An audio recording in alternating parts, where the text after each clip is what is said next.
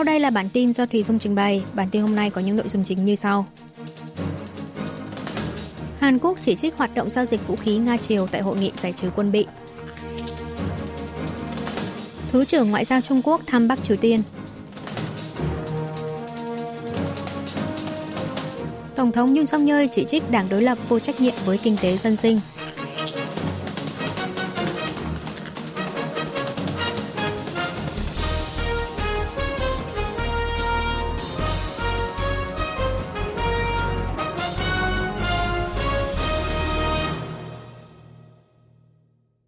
Hàn Quốc chỉ trích hoạt động giao dịch vũ khí Nga-Triều tại hội nghị giải trừ quân bị.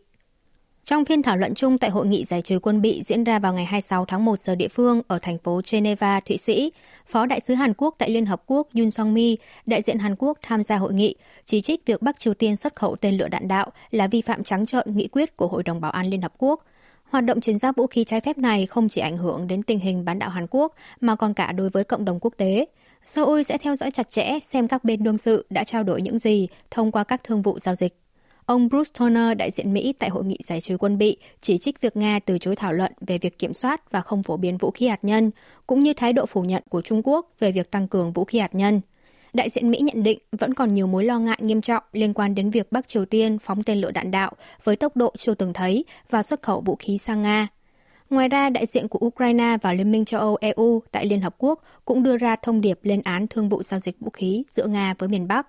Đại diện Nhật Bản bày tỏ lo ngại về động thái tăng cường phát triển vũ khí hạt nhân của Bắc Triều Tiên và hối thúc Bình Nhưỡng tuân thủ các nghị quyết của Hội đồng Bảo an. Thứ trưởng Ngoại giao Trung Quốc thăm Bắc Triều Tiên Hãng thông tấn Trung ương Triều Tiên KCNA ngày 26 tháng 1 đưa tin phái đoàn Bộ Ngoại giao Trung Quốc do Thứ trưởng Ngoại giao Tôn Vệ Đông dẫn đầu đã đặt chân tới Bình Nhưỡng. Dự kiến trong chuyến thăm lần này, ông Tôn Vệ Đông sẽ họp với quan chức ngoại giao của miền Bắc, thảo luận về phương án phát triển quan hệ song phương như tăng cường hợp tác kinh tế nhân kỷ niệm 75 năm thiết lập quan hệ ngoại giao. Tháng 12 năm ngoái, Thứ trưởng Tôn Vệ Đông đã hội đàm với người đồng cấp miền Bắc Pang Myung Ho trong chuyến thăm Bắc Kinh. Khi đó, KCNA đưa tin quan chức hai nước đã trao đổi ý kiến về việc tăng cường quan hệ song phương trong năm 2024, năm kỷ niệm 75 năm thiết lập quan hệ ngoại giao giữa hai nước, và các vấn đề quan tâm chung, việc tăng cường hợp tác chiến lược trong thời gian tới. Ông Tôn Vệ Đông có thể cũng sẽ gặp nhiều quan chức cấp cao của miền Bắc, trong đó có Chủ tịch Ủy ban Quốc vụ Kim Jong-un. Bắc Triều Tiên có thể tiến hành hoạt động quân sự chí mạng với Hàn Quốc trong vòng vài tháng tới. Phó Cố vấn Hội đồng An ninh Quốc gia Nhà Trắng Mỹ John Feiner tại diễn đàn của Viện Nghiên cứu Chính sách Asia Society Mỹ vào ngày 25 tháng 1 giờ địa phương chỉ ra rằng các động thái gần đây của Bắc Triều Tiên cho thấy nước này sẽ tiếp tục có các bước đi vô cùng tiêu cực trong thời gian tới. Ông Daniel Russell, Phó Chủ tịch Asia Society, người từng giữ chức trợ lý ngoại trưởng phụ trách khu vực Đông Á-Thái Bình Dương thuộc Bộ Ngoại giao Mỹ, trong sự kiện cùng ngày cũng nhận định Chủ tịch Ủy ban Quốc vụ Bắc Triều Tiên Kim Jong-un dường như có ý định tiến hành một tấn công vượt xa vụ nã pháo vào đảo Yeonpyeong năm 2010. Vậy nên Seoul và Washington cần phải chuẩn bị cho khả năng nhà lãnh đạo Kim có hành động vật lý gây sốc Tờ Thời báo New York của Mỹ ngày 25 tháng 1 giờ địa phương dẫn lời nhiều quan chức nước này cho biết sau khi thay đổi sang chính sách đối địch với Hàn Quốc, Bắc Triều Tiên có khả năng sẽ thực hiện các hoạt động quân sự chí mạng đối với miền Nam trong vòng vài tháng tới. Theo tờ báo, các quan chức trên cho rằng cần phải nghiêm túc nhìn nhận về việc những phát ngôn ngày càng trở nên hung hăng của lãnh đạo Kim Jong-un, mặc dù điều này không gây ra nguy cơ xảy ra một cuộc chiến tranh toàn diện trên bán đảo Hàn Quốc ngay lập tức, song miền Bắc có thể tiến hành một cuộc tấn công ở mức độ tránh leo thang căng thẳng đột ngột tương tự như vụ bắn pháo vào đảo Yeonpyeong năm 2010. Miền Bắc có thể đang vận hành lò phản ứng nước nhẹ thử nghiệm ở công suất thấp. Trang web chuyên về Bắc Triều Tiên mang tên 38 North, vĩ tuyến 38 độ Bắc của Mỹ, ngày 24 tháng 1 giờ địa phương, đưa tin căn cứ theo kết quả phân tích ảnh nhiệt có độ phân giải cao do các doanh nghiệp vệ tinh tư nhân chụp từ tháng 10 năm ngoái cho tới ngày 15 tháng 1 vừa qua phát hiện được nhiệt độ lò đậy của lò phản ứng nước nhẹ thử nghiệm tại cơ sở hạt nhân Yongbyon của Bắc Triều Tiên, tỉnh Bắc Pyongan thấp hơn thông thường. Ảnh nhiệt cho thấy nhiệt độ của trạm điện phục vụ cho lò phản ứng nước nhẹ thử nghiệm tăng cao, trong khi một lượng lớn nước nóng liên tục được xả qua cửa xả nước làm mát. Điều này có nghĩa là lò phản ứng này đang trong giai đoạn thử nghiệm trước khi khởi động hoặc giai đoạn đầu khởi động. Từ tháng 4 năm 2021, nước này bắt đầu xây dựng thêm một tòa nhà 3 tầng chưa rõ sử dụng vào mục đích gì, nằm cách máy phát nhiệt chạy bằng tuốc pin nối với lò phản ứng nước nhẹ thử nghiệm và hoàn công vào tháng 8 năm 2022. Từ tháng 10 năm ngoái, một lượng lớn nước nóng bắt đầu được xả ra sông Kuryong, Cửu Long gần đó. Đây có thể là dấu hiệu cho thấy miền Bắc đang khởi động lò phản ứng ở một mức độ nhất định. Trang web Mỹ nhận định nếu miền Bắc vận hành thành công lò phản ứng nước nhẹ thử nghiệm, thì nước này sẽ có thể mở rộng năng lực sản xuất plutonium phục vụ cho chế tạo vũ khí lên gấp 3 lần so với hiện nay. Xét tới thời gian cần thiết để làm nguội và tái xử lý nhiên liệu hạt nhân sau khi sử dụng, thì có khả năng nước này sẽ dùng plutonium từ lò phản ứng này từ năm 2025. Tổng thống Yoon song yeol chỉ trích đảng đối lập vô trách nhiệm với kinh tế dân sinh.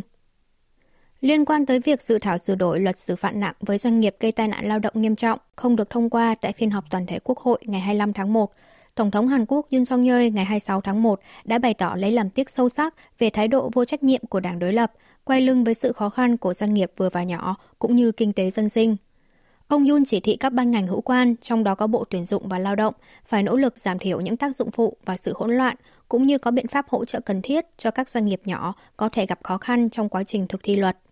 Luật xử phạt nặng với doanh nghiệp gây tai nạn lao động nghiêm trọng được thực thi từ năm 2022, có nội dung phạt tù trên một năm hoặc tiền phạt trên 1 tỷ won, 748.550 đô la Mỹ với chủ doanh nghiệp hoặc người chịu trách nhiệm nếu để xảy ra tai nạn lao động nghiêm trọng khiến hơn một người thiệt mạng hoặc hơn 10 người bị thương tật, áp dụng với doanh nghiệp có trên 50 lao động thường xuyên. Riêng với các doanh nghiệp có dưới 50 nhân viên sẽ áp dụng từ ngày 27 tháng 1 tới. Tỷ lệ ủng hộ Tổng thống Yoon song yeol giảm tuần thứ hai liên tiếp. Viện Gallup, cơ quan chuyên thăm dò ý kiến dư luận Hàn Quốc, ngày 26 tháng 1 công bố kết quả thăm dò ý kiến về chính giới, tiến hành từ ngày 23 đến ngày 25 tháng 1 với 1.001 cử tri 18 tuổi trở lên trên toàn quốc. Trong tuần này, tỷ lệ ủng hộ công tác điều hành quốc gia của Tổng thống Yoon song yeol đạt 31%, giảm 1% so với tuần trước, đã giảm 2 tuần liên tiếp. Trong khi đó, có 63% cử tri không ủng hộ Tổng thống, tăng 5%. Viện Gallup phân tích tỷ lệ không ủng hộ ông Yoon tăng là do những rùm beng liên quan tới đệ nhất phu nhân Kim Jong Hee. Ngoài lý do này, hai nguyên nhân khác được cử tri nêu ra là do Tổng thống thiếu năng lực giải các bài toán kinh tế, dân sinh, giá cả chiếm 16%, thiếu sự trao đổi chiếm 11%. Tỷ lệ ủng hộ dành cho Đảng cầm quyền sức mạnh quốc dân là 36%, giữ nguyên 3 tuần liên tiếp. Tỷ lệ ủng hộ Đảng Dân Chủ đồng hành là 35%, tăng 2%. Đảng Công lý là 2%, tương tự như tuần trước. Cuộc thăm dò lần này được thực hiện theo hình thức phỏng vấn qua điện thoại, có độ tin cậy là 95%, sai số trong khoảng cộng trừ 3,1%. Chính giới lên án vụ tấn công nghị sĩ Bae Hyun Jin là khủng bố chính trị. Chiều ngày 25 tháng 1, nghị sĩ Bae Hyun Jin của đảng cầm quyền sức mạnh quốc dân đã bất ngờ bị tấn công tại khu vực quận Khang Nam, Seoul. Thủ phạm là một học sinh trung học cơ sở 15 tuổi đã dùng đá đập liên tiếp vào đầu bà Be. Y đã bị bắt ngay tại hiện trường. Sau đó, bà B được đưa tới điều trị tại bệnh viện để khâu vết thương, may mắn không bị nguy hiểm tới tính mạng. Chính giới Hàn Quốc đã đồng loạt lên án đây là một vụ khủng bố chính trị, kêu gọi lập đối sách đặc biệt phòng ngừa các vụ tấn công tương tự. Chủ tịch Quốc hội Kim Jin Pyo nhấn mạnh chính giới phải thoát khỏi nền chính trị cực đoan, thù địch lẫn nhau. Trong khi đó, đại diện Đảng cầm quyền sức mạnh quốc dân tại Quốc hội Yoon Jae-ok chỉ ra rằng cần lập đối sách phòng ngừa các vụ tấn công bắt chước khác. Đảng cầm quyền quyết định thảo luận đối sách liên quan tại Quốc hội vào ngày 29 tháng 1. Về phần mình, đại diện đảng đối lập Dân chủ đồng hành tại Quốc hội Hong Ik Pyo bày tỏ lập trường phản đối với mọi hình thức dùng vũ lực đe dọa chủ nghĩa dân chủ. Tăng trưởng kinh tế Hàn Quốc năm 2023 có thể thụt lùi sau Nhật Bản sau 25 năm. Báo Nihon Keizai của Nhật Bản ngày 26 tháng 1 đưa tin dự đoán tỷ lệ tăng trưởng kinh tế Hàn Quốc có thể sẽ vượt qua Nhật Bản trở lại trong năm 2024 sau khi lần đầu tiên bị thụt lùi so với nước này vào năm ngoái và là 25 năm kể từ cuộc khủng hoảng tiền tệ châu Á năm 1998. Ngân hàng Trung ương Hàn Quốc BOK một ngày trước công bố số liệu sơ bộ cho biết tỷ lệ tăng trưởng tổng sản phẩm quốc nội GDP năm 2023 đạt 1,4%, Mặc dù Nhật Bản chưa công bố tỷ lệ tăng trưởng kinh tế năm ngoái, song Quỹ tiền tệ quốc tế từng dự đoán kinh tế nước này sẽ tăng trưởng 2%. Tờ báo Nhật Bản phân tích sự đảo chiều về tốc độ tăng trưởng kinh tế giữa hai nước Hàn Nhật trong năm ngoái, không phải do vấn đề xảy ra lần một lần hai như khủng hoảng chip bán dẫn, mà đã bắt đầu để lộ ra các vấn đề về mặt cơ cấu.